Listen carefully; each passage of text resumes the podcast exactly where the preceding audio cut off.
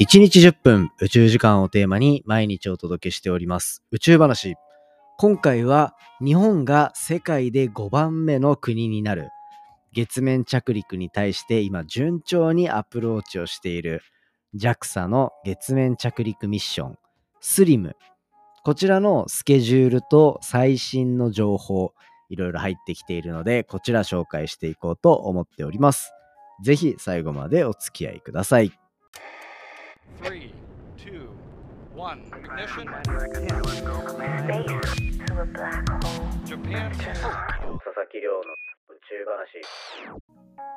2023年12月28日始まりました佐々木亮の宇宙話。このチャンネルでは1日10分宇宙時間をテーマに、天文学で博士号を取得した専門家の亮が毎日最新の宇宙トピックをお届けしております。本日でエピソードが1175話目を迎えております。基本的には1話完結でお話ししておりますので、気になるトピック、気になるタイトルからぜひ聞いていただけたら嬉しいです。最近はちょっと前の宇宙話のスタイルに戻って、毎日本当に何の宇宙の話が出てくるのか楽しみにしててねっていう、そういうスタイルでお届けしてるんですけど、前回前々回はジェームスウェッブ宇宙望遠鏡が残した科学成果、もう最近バンバン出てきてますね。このあたりの話をさせていただいてました。ブラックホールの話だったり銀河の話だったり、結構ね多岐にわたる話できてきてるんじゃないかなと思うので、ぜひこのあたり楽しんでいただけたらいいかなと思いますね。で平日そんな全部聞けないよっていう方のためにですね、日曜日は特別編というか総集編をお届けしております。ここ聞き逃したなみたいなのは日曜日聞けばなんとなくわかるし、1週間の間で興味持ったのがもしあったらそこに戻って聞いてもらうみたいな日曜日の使い方もできると思うので、ぜひですねそういった感じで日曜日マストで聞いてくれたら嬉しいですね。はい、じゃあそんな感じでやっていきますが、今回どんな話するかっていうと、年明け月面着陸に向けて動くSLIM、このミッションのお話、ちょっとアップデート出てきているんでお話ししていきたいと思います。今回紹介するのは JAXA が打ち上げた月面着陸実証機SLIMですね。 SLIM、 SLIM、 別に何かの略称っていうわけじゃないんですけど、このSLIMっていうのが略称じゃないよなきっと。今注目をめちゃめちゃ集めてます。なんでかっていうと、これ9月の7日に打ち上げられた着陸機なんですけど、こっからですね今月に向かってアプローチをしていて、なんと1月のこれいつだっけな、1月20日か、1月20日頃に月面に対してアプローチをしていくっていうスケジュールがちょっと前に公開された。で、そこでかなり注目度を集めたんですが、それに加えて、なんと数日前にですね、クリスマスのタイミングかに月面の軌道に投入されたことによって、月の写真をSLIMが送ってきてくれたっていうようなところの画像だったり動画だったりっていうのがたくさん出てきているので、こういったところから今もうSLIM熱世界中、日本も含めガンガン上がっているよっていう状況なんですよ。なので一旦このタイミングでSLIMって何のミッションだったっけなっていうところを思い出しながら話していければいいかなというふうに思ってます。SLIMが送ってくれたこのね月面の画像で作られた動画とか、それを先日ツイッターに投稿したんですよ。これやばくないっすかみたいな。やったら結構反応もたくさん来てて、みんなやっぱSLIM結構いい写真をね、SLIMに対してちょっと盛り上がってくれてんのかなみたいな。僕もそこの一部のね人気というか注目度を上げるのに担っていけたらいいなと思いながらちょっと話をしてるって感じなんですよ。で、これ、このSLIM、小型月着陸実証機っていうのが正式名称で、愛称がスリムって感じですね。で、これ、まあ今までって月の着陸ってめちゃめちゃ難しいと。もちろん日本まだ成功してないんですよ。世界で言うとアメリカ、ロシア、中国、で、そして2023年の間にインドが月面着陸を成功させて、なので月面着陸成功してるのってまだわずかに4カ国なんですよね。まあこれできれば、まあ日本はアメリカ、ロシアに次いで3番目とかになってくれたら嬉しかったですけど、やっぱ今ね、宇宙開発勢いあるのは中国、インドっていうところもあるので、まあなんとかこの5番目の国にはなってほしいなというところで、今まさにミッションがガンガン進んでいる状況になってます。で、スリムはこの名前の通りで、月に着陸するっていうところに大きなミッションというかゴールを立てています。で、スリムが着陸する方法っていうのが、もう本当簡単に言うと上からバーって降りていって、好きなところにピトって着陸するだけなんですけど、これがめちゃめちゃ大事なんですよ。今までの月面着陸って大体この辺っていうような感じで、誤差がほんと数キロとかっていうようなレベルで発生するような着陸の仕方だったんですね。しかもこの数キロブレるっていうところのもう含めで、結構安全なめちゃめちゃ平らなところにしかアプローチできなかったというような、そういう背景があるんですよ。ね、だからそうすると何が起こるかっていうと、月の例えば月1丁目1番地からに行きたいですと。けどなんか着陸に一番こう安全なところどこですかって言われたら、なんか隣町の5丁目らしいっすみたいな。で、そうしたら本当は1丁目行きたいのに5丁目に車止めなきゃいけないみたいなのってなんか嫌じゃないですか。でも本当にそういうことなんですよね。そういうのが月のスタンダードなんですよ。でもそれに対してスリムっていうのは、1丁目行きたいですって言ったら、あ、わかりました。じゃあ1丁目に降ろしますねっていう超最高のタクシー運転手さんが、になりうるのがこのスリムっていうので、さっき言ったみたいに従来のは数キロっていうオーダーで、着陸場所っていうのにブレがあったにもかかわらず、スリムは100メートルとか数百メートルっていうオーダー、つまり10倍他の着陸機よりも精度がいい技術を実証していくというようなところを狙った着陸機になるんですよね。だこれが成功することによって、じゃあ今後宇宙開発がガンガン進んでいくとか、そういったタイミングでやっぱ目的地に対してめちゃめちゃ近いところにアプローチができるっていうのは本当に重要なところを担ってくるだろうというところで、このスリムの着陸が成功するかどうかっていうのは、今後月面を探査していく上で非常に重要な鍵になってくるっていう状態なんですよね。だからもう期待を一身に背負ってみたいな状態で、スリムは今月に向かってアプローチをかけていると。で、しかもそれが今2023年の12月28日ですけど、これのちょうど1ヶ月後ぐらいですよね。1月の20日に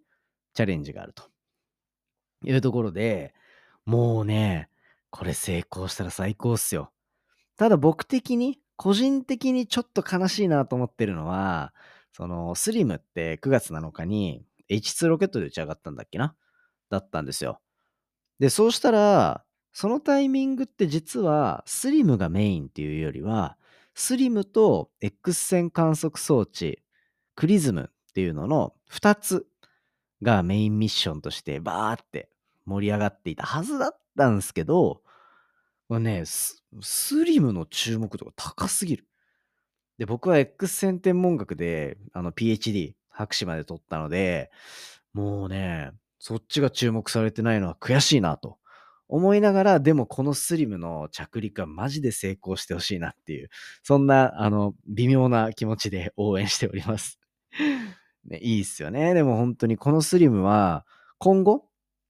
例えばこう宇宙開発ガンガン進んでいくわけですよ。アルテミス計画っていうのがあって、でそれに対して世界中がバーって宇宙開発してる中で、中国も月面開発ガーってしてますと。そうするともうやっぱ日本もその中でのポジションというか、その中での立ち位置しっかりと明確にしていかなきゃいけないっていう。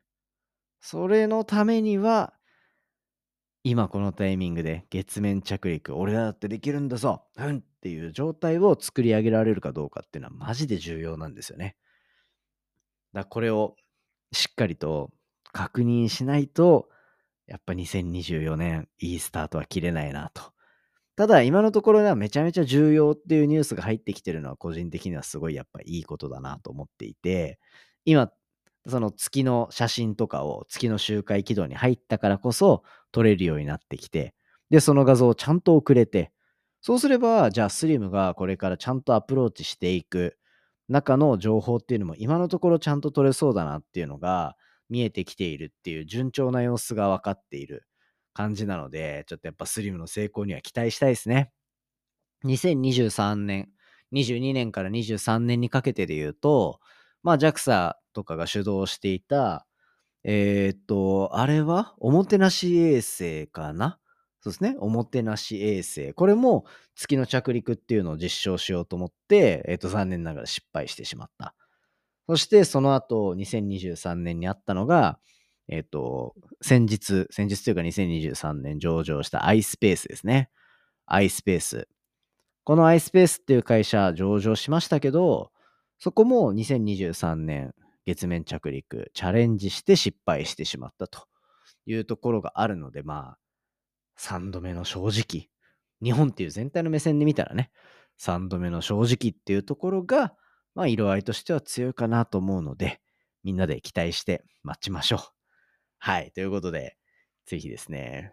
みんなでこの成功を祝えたらいいですね。はい、ということで今回の本題はSLIMが新しい新規の情報を下ろしてくれたよっていうところで、1月山場を迎えるその前に月の写真をたくさん送ってくれている、そんな素敵なニュースを紹介させていただきました。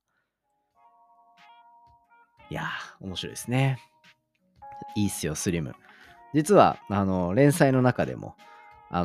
集英社の読みたいっていうウェブ連載でこのSLIMの周りの話もいずれしていこうかなと思っているので、ぜひですね楽しみにしておいていただきたくて、今はちょうど先週の金曜日に公開されたスペース X のスターリンクの記事っていうのが最新で公開されている状態なので、そちらもぜひね皆さんチェックしてみてくださいね。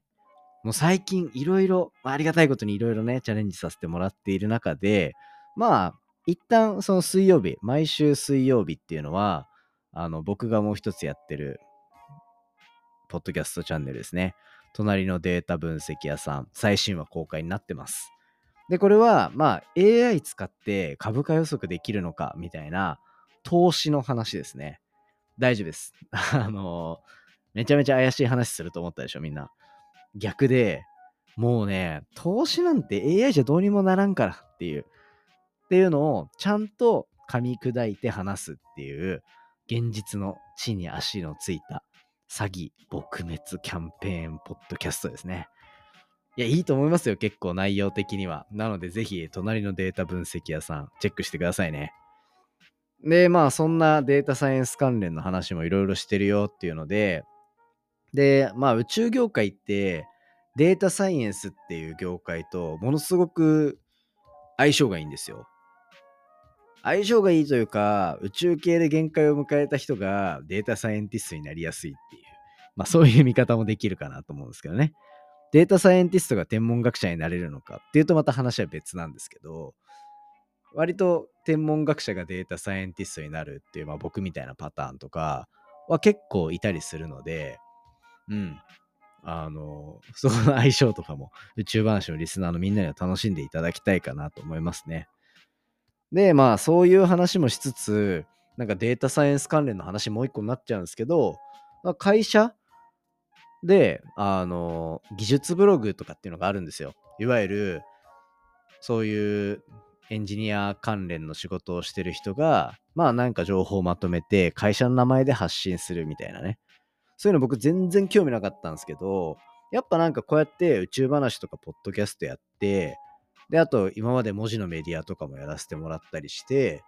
なんかメディア運用っていうのにだんだんやっぱ興味持ってきてて、なので、ちょっと会社のもやってみようかな、みたいな感じで、初めてね、テックブログっていう、なんか技術ブログですね。そういうのに記事を出してみました。で、なんかそういうのも結構チャレンジの一つだなと思って、僕はね、どんどんなんか横幅というか、やれること広げていきたいな、みたいなタイプなので、宇宙話はまさにそれのもう主軸になってる。だから僕は宇宙話通じてみんなに宇宙の面白さっていうのも伝えたいし、なんとなくこういろんなのをチャレンジできる場を作ってくれてる宇宙話にどんどん恩返ししていきたいなっていう。で、その恩返しをみんなにコンテンツとして楽しんでほしいなっていう、そんな気持ちでやってたりするんで、まあこういう話もしていきたいんですよ。で、なので、そういう記事とかも書き始めたりとかっていう、もう最近だから文字書きまくってるって言ってたのは、まあそれも一つですね。はい。まあそんな感じで結構いろいろ本業の方みたいな感じだったり、もう一個のポッドキャストだったり、逆に宇宙話の方で言うと、今このエピソード収録する前に、もう世界中を飛び回ってる宇宙ビジネスマン、宇宙話の準レギュラーヒロにですね、いろいろ話聞いて、もう1時間以上喋っちゃいましたね。最高に楽しかったです。で、もうこのエピソードは決めました。公開のタイミング。12月の30、31、1、2で、年末、年越しキャンペーンとして、バンと出していこうと思います。この話はね、マジすごいですよ。絶対に他のポッドキャストだったり、もう YouTube も含め、どのメディアでも絶対に聞けない、世界中飛び回ってる人間の目線でしか喋れない話を、僕は今回今までのヒロのコラボの中で一番引き出したという自信があります。で、これだけ聞いてもらえれば、2023年の宇宙開発が2024年以降どうなっていくかが、まあ、絶対にわかると。しかもめちゃめちゃワクワクするっていう目線の話を今マジ直前でしてきたので、この収録する前ね。だからこれをぜひね、みんなには楽しんでいただきたいと思って、もう公開のタイミングは予告しておきます。30、31、1、2というところで23年を振り返り、24年を目指していく、そんなお話公開していっているので、ぜひ皆さん楽しみにしておいてください。そんな感じで今回は以上にしていきたいと思います。いっぱい喋って楽しくなっているので、ぜひね、この熱量がみんなに伝わればいいなと思ってます。年末年始、ちなみに僕は多分ギリギリまでずっと仕事をしているので、このポッドキャストを仕事行きながら聞いてくれてる人とかね、仕事しながら聞いてるよっていう人は、まあこいつはきっとまだまだ仕事してんだろうなと思って、仲間だと思って受け入れてください。で、もうお休みの方とかもどんどん入っていくと思うので、23年をね、振り返りながら、宇宙話の存在を忘れないように忘年会楽しんでください。体調にはみんな気をつけてくださいね。僕もなんとか体調回復してきたところなので、みんなも体調だけは本当に気をつけてください。ということで、まあいろいろ、まだポッドキャストで話したいことたくさんありますが、一旦こんな感じで以上にしていきたいと思います。今回の話も面白いなと思ったら、お手元のポッドキャストアプリでフォローボタンの近くにある星マーク、こちらでレビューいただけたら嬉しいです。番組の感想や宇宙に関する質問については、Twitter のハッシュタグ宇宙話、または Spotify の Q&A コーナーだったり、概要欄のお便りフォームからじゃんじゃんお寄せください。それではまた明日お会いしましょう。バイバイ。おやすみなさい。さようなら。